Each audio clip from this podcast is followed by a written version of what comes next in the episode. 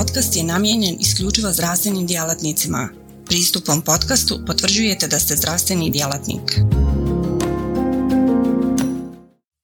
Portal C M E.ba, portal za kontinuiranu medicinsku edukaciju. Klikni za znanje.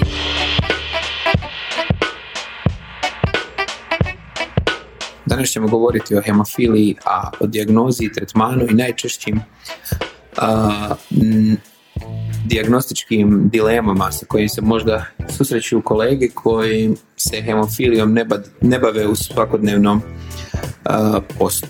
Cilj ovog predavanja je da se objasne osnovne karakteristike hemofilije A, da definiramo dijagnostički algoritam i ukažemo na osnovne principe tretmana, dakle da na nekakav jednostavan i uh, kratak način ponovno približimo ovu bolest. Može se reći rijetka, međutim imamo puno više hemofilije, barem sudeći prema incidenciji, nego što bi to priznali ili što je dijagnosticirano. Dakle, polazimo od definicije što je to zapravo hemofilija. To je jedan od urođenih poremećaja krvarenja. U ovom slučaju hemofilije A uh, niska je razina koagulacijskog faktora osam. A ako se radi o niskoj razini uh, koagulacijskog faktora devet, onda je to hemofilija B. I kod hemofilije A i kod hemofilije B je jako bitna stvar da se nasljeđuje spolno vezano. Ovu definiciju uh, hemofilije preuzeli smo iz uh, znači smjernica Ministarstva zdravstva uh, o, o pristupu i liječenju hemofilija. Hemofilija je rijetka bolest. Međutim, kada uh, provjerimo prevalenciju i incidenciju u svijetu, onda se vidi da zapravo i nije tako E, tako rijetka. Mi je malo rijeđe dijagnosticiramo vjerovatno nego što, bi, što bismo željeli, pa od nekim podacima koje imamo iz svijeta e, možemo reći da je prevalencija jedan, jedno dijete na deset tisuća muškaraca, odnosno da je to otprilike jedno dijete na četiri tisuće žive muške djece. Ako taj podatak prevedemo na našu državu, gdje se rodi otprilike dvadeset sedam do trideset tisuća djece, znači da imamo nekakvih tri do četiri možda slučaja ovaj, hemofilije, od kojih će pedeset posto biti teški oblici jer uh, hemofilije. Mi dakako, uh, ljudi koji se bave hemofilijom, a možemo uh, potvrditi da u stvarnosti ne dijagnosticiramo na razini države četiri nova slučaja godišnje, dakle da postoji jedan određeni broj pacijenata koje mi nismo dijagnosticirali. E, postotak dijagnosticiranih i liječenih e, u jednom istraživanju iz dvije tisuće druge. godine a, koje je pri, a, objavljeno dvije tisuće četvrte. kaže da između dvije tisuće prve. i dvije tisuće druge. u razvijenim zemljama se dijagnosticiralo i liječilo skoro do devedeset pet posto ovaj, svih pacijenata, dok se kod zemalja u razvoju taj broj bio između dva i samo dvanaest posto, što je izrazito nisko. Mi smo vjerovatno negdje između i naš, naravno nemamo nekakve podatke, ali u svemu smo negdje ovaj, između izrazito razvijenih i ovih u, u, u razvoju. Tako da možemo očekivati da je nekakav naš postotak dijagnosticiranih i liječenih negdje između šezdeset i sedamdeset posto. Znači trideset posto populacije hemofilije još uvijek negdje tamo. Nismo ih dokučili. E, ova bolest se nasljeđuje X veza. Što to znači? To znači da su žene prenosioci, a da muškarci oboljevaju. E, u nekom slučaju i žene mogu biti, mogu oboljeti, ali slučaj je jako, jako, jako e, rijetko i zbog e, specifičnog procesa koji se naziva alionizacija, pretvaranje jednog X kromosoma od dva koje žene imaju u parove tjelašce, kada se na specifičan način svaki neinficirani kromosom zapravo pretvori u barovo tjelašce, a većina ovih inficiranih ostane, tako da žena onda može ne samo da je prenosioc, nego može i oboljeti. A inače kako se, kako se prenosi, znači ako imate oca koji, je, ovaj, koji ima hemofiliju, njegove kćerke će biti prenosioci, njegovi sinovi će biti naravno zdravi jer X kromosom nasljeđuje od majke. A ako imate majku koja je prenosioc, znači da će od četvoro djece jedno dijete, jedan muškarac, znači jedan od tri djeteta će oboljeti. Žensko dijete u pedeset posto slučajeva će, znači muško dijete u pedeset posto slučajeva će oboljeti, a žensko dijete u pedeset posto slučajeva će biti prenosioc. Ono što je jako bitno za naglasiti je da trideset posto mutacija se javlja de novo. Međutim, nekakva istraživanja kažu da većina tih mutacija koja se dogodi, dogodi se u gametama roditelja ili najčešće de novo mutacije koje nisu u obitelji, dogode se zapravo u zametnim stanicama majčinog oca, djeda. Kakve to sve mogu mutacije biti? Jako puno novih istraživanja zapravo se bazira na tome kako mutacija samog gena može govoriti o tome šta je e, ta bolest i, i, i, i kako se zapravo sama mutacija eksprimira na e, fenotip te bolesti. Pa tako imamo inverzije i translokacije koje najčešće uključuju intron dvadeset dva ili intron jedan i one su otprilike četrdeset posto svih mutacija. Zatim imamo točkaste mutacije koje mogu biti missense mutacije i nonsense mutacije. Uh, ovaj, gdje imamo znači protein koji je koji nema, uh, nema svoju funkciju i kod nonsense mutacija nemamo proteina uopće. I imamo frame shift mutacije gdje zapravo dolazi do malih ili velikih delecija ili insercija gdje se zapravo okvir čitanja ovaj D N A pomakne i, i uh, imamo poremećaje u genu. Uh, neki oblici, neki oblici ovaj, mutacija su povezani sa nekakvim specifičnim ovaj, oblicima bolesti, pa tako na primjer uh, postoje mutacije koje češće Daju, daju inhibitore, što, su, što je komplikacija zapravo terapije. Postoji jedan oblik, jedan broj mutacija koje zapravo ne možemo definirati i svrstati u, u ove tri kategorije o kojima govorim. I kakav je taj protein? Taj protein faktora osam je jedan protein koji ima zapravo tri podjedinice, ima A, B i C podjedinicu ili domenu. Jedna velika B domena, zapravo mi smatramo da je to neka connecting regija i jako puno novih faktora, koji, na, nadomjesnih faktora, odnosno lijekova koji se daju kao nadomjesna, nemaju taj i zovu se B-deleted uh, domain uh, proizvodi. Uh, oni imaju znači teške lance, lake lance i jedan je od integralnih uh, komponenata koagulacije.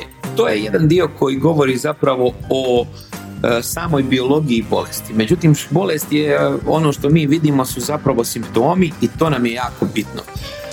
Kad u obitelji vidite da postoji obiteljska sklonost, kad postoji izrazito krvarenje kod pojedinih ljudi koje ne možete baš objasniti, izgleda da je zapravo spontano krvarenje. Pogotovo ako su ta spontana krvarenja u zglob, mišić ili potkožno tkivo, krvarenja nakon cirkumcizije, najveći, najveću incidenciju ovaj, dijagnosticiranja pacijenata ima Izrael, jer po njihovom vjerskom zakonu muška djeca se moraju obrezati unutar prva, prvog dana života i onda se to krvarenje odmah primijeti i zato se jako, jako često odmah po rođenju zapravo dijagnosticira.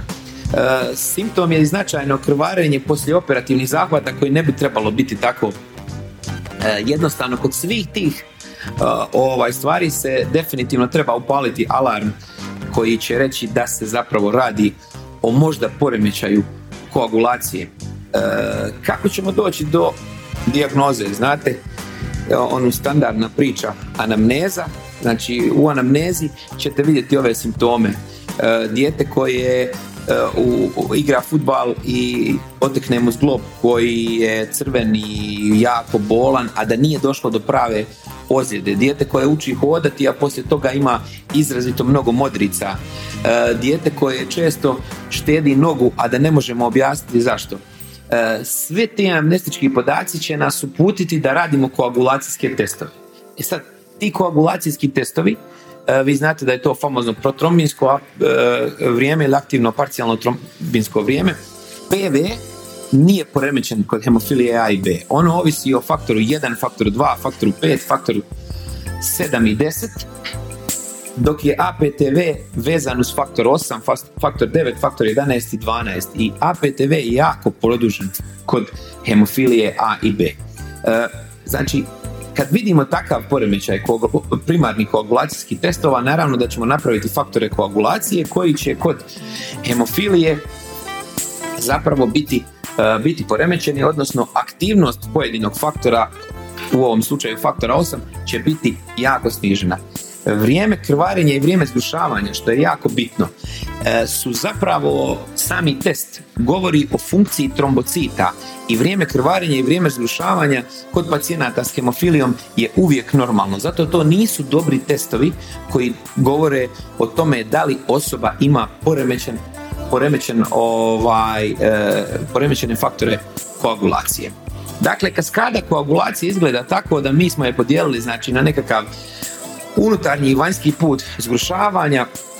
Unutarnji put zgrušavanja e, ovisi o, o, o takozvanom tkivnom faktoru, faktoru sedam i faktoru deset, dok je unutarnji put zgrušavanja kod, u svom e, ovisi o, znači, jedanaestki, devetki, osmici, koji poslije aktiviraju, znači, faktor deset. Aktivirani faktor deset je ono što nam je potrebno da bi se kaskada koagulacija razvijala, da bi se protrombin stvorio u trombin, a onda trombin iz fibrinogena stvorio fibrin.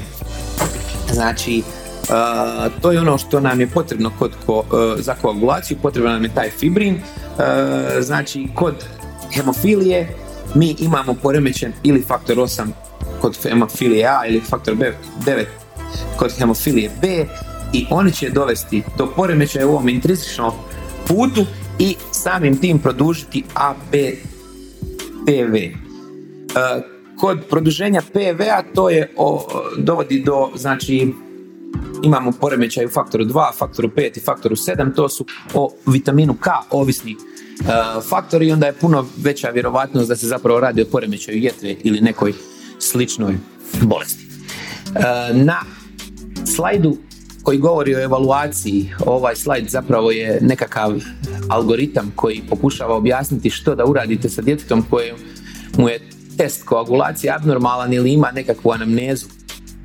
Znači, ukoliko imate normalan e, broj trombocita, naravno vidjet ćete koagulacijske testove. Ukoliko su koagulacijski testovi normalni, razmišljat ćete o akutnoj bolesti, o nekakvom e, eventualno o, o, o ozljeđivanju djeteta ili e, nekakvoj e, von Willebrandovoj bolesti. Ali ako su abnormalni testovi koagulacije, znači A P T V koji je produžen preko četrdeset, četrdeset i nešto, onda ćete vidjeti da li dijete ima e, povijest krvarenja. Ako ima povijest krvarenja, vrlo vjerovatno se radi ili o faktoru, e, deficijenciji faktora osam, faktora devet ili von Willebrandovoj bolesti. To ćete definirati tako što ćete odraditi specifične e, koagulacijske faktore. Dakle, ako imate dijete koje ima normalne, normalnu e, trombocite, imate koagulacijski, osnovni koagulogram. Ukoliko osnovni koagulogram govori da je A P T V produžen, radite faktore koagulacije i vrlo vjerovatno ćete naći neki od poremećaja koagulacije. Ukoliko ne, imate pojedine bolesti koje, koje dalje možete, možete raditi neke druge, druge testove. Sigurne vrijednosti pod navodnicima A P T V-a su ispod četrdeset. Znači, ako je A P T V ispod četrdeset, vjero, vrlo vjerovatno se ne radi o nekakvim poremećajima zgrušavanja, odnosno definitivno se ne radi o značajnim poremećajima zgrušavanja.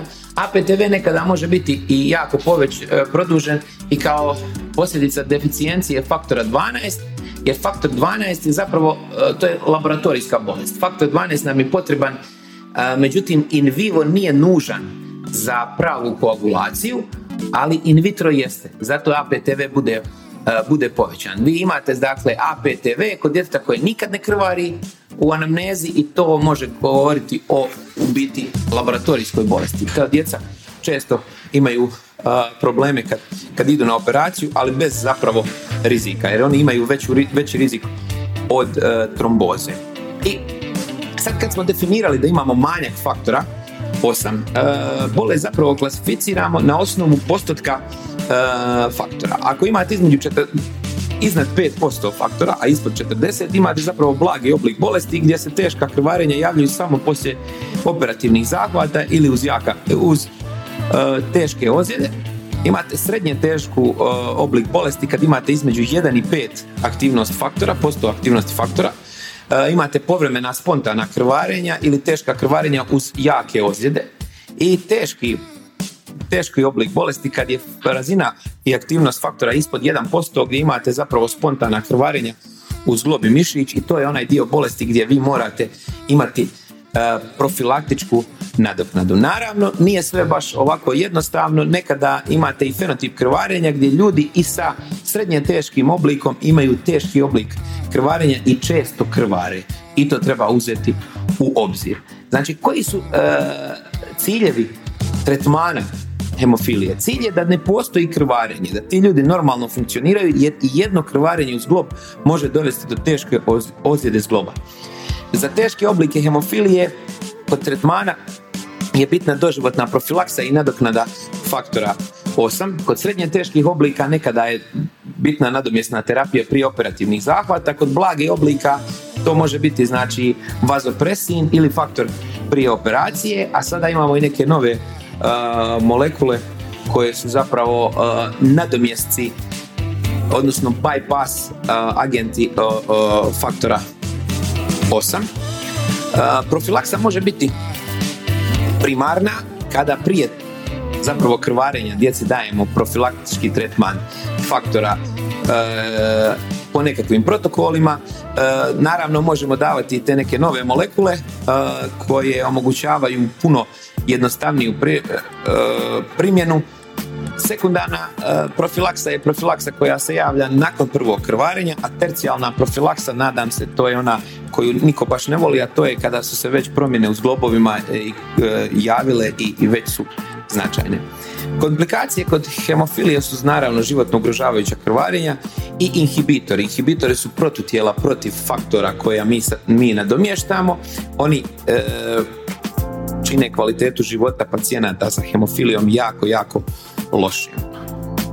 E, tretman inhibitora e, kod pacijenata koji imaju inhibitore dajemo bypassing agente, dajemo faktor sedam daje, e, ili e, bispecifična monoklonska antitijela koja zapravo vežu aktivirani faktor devet sa desetkom i tako aktiviraju desetku. E, I na kraju, ovaj mali, mali summary cijelih bitnih stvari za hemofiliju, mislim da je važno naglasiti da u svakodnevnom e, poslu budemo svjesni da vrijeme krvarenja i vrijeme zgrušavanja ne mogu detektirati hemofiliju i poremećaje koagulacije.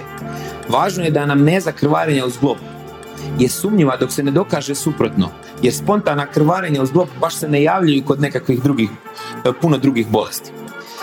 Da je bitno da je cilj liječenja da ne postoje krvarenja, to je terapijski cilj, znači da pacijent ne dođe do krvarenja, zato dajemo profilaksu. I još jedna bitna stvar kod pacijenata koji, koji imaju hemofiliju, obično se otkriju u djetinjstvu, hemofilija nije niti ikad bila kontraindikacija za cijepljenje. A ako pacijent ima veliki rizik od krvarenja u mišiće, cijepivo se može dati i subkutano. Evo, to je bilo, dakle, mali e, podsjetnik da zapravo tu postoji e, hemofilija kao bolest i da iako je rijetka bolest, nije tako rijetka kao što možda mislim.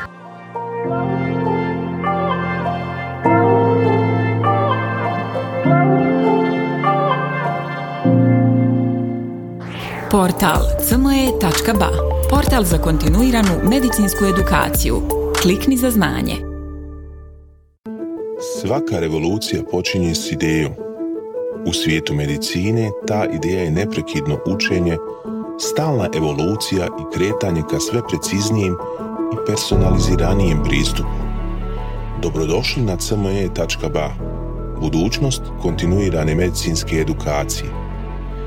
Na C M E.ba vjerujemo da medicinski stručnjaci nisu samo praktikanti, već inovatori, pioniri, istraživači mogućnosti. Svako novo otkriće, svaka nova tehnika, svaki novi komad znanja je korak prema zdravijem i sretnijem svijetu. U duhu onih koji su se usudili razmišljati drugačije, kreirali smo online portal koji pruža više od puke informacije. Nadmašuje tradicionalne granice edukacije nudeći imerzivno, dinamično i beskrajno prilagodljivo iskustvo učenja. Baš kao što skalpel u rukama vještog hirurga postaje instrument iscjeljenja, C M E tačka b a u rukama radoznalog medicinskog stručnjaka postaje instrument unapređenja.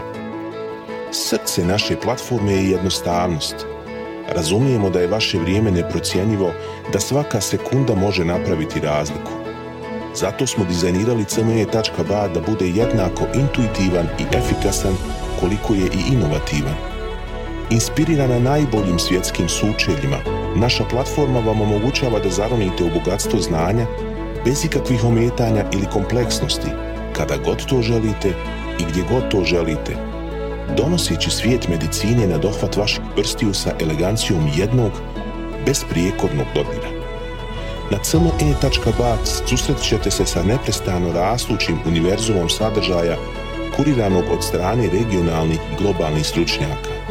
Interakcija sa vrhunskim umovima u medicinskom polju, uključivanje u revolucionarna predavanja i dobivanje znanja koje će transformisati vašu praksu. Ali ne smatramo se zadovoljnima s trenutnim postignućima.